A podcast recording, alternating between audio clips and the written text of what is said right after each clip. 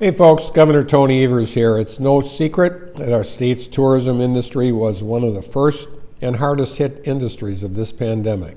That's why we prioritize investing more than $200 million of our federal COVID 19 relief dollars into making sure Wisconsin's tourism and entertainment industries had the support and resources they needed to bounce back.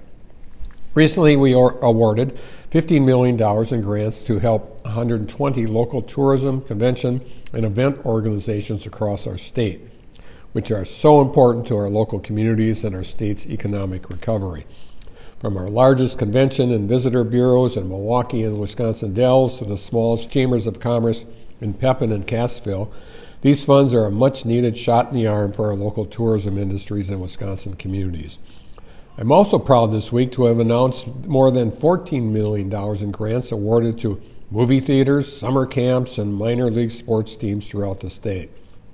These grants provided to 49 theater companies, 17 minor league teams, and 37 summer camps will help aid in their continued recovery and, to offset losses due to the ongoing health crisis. This is great news for tourism in Wisconsin, which is an essential part of our state's success. While we still have a long way to go to put this pandemic behind us, we'll keep working to make sure our tourism industry, small businesses, and our state's economy bounce back even better than we were before this pandemic hit. Thank you.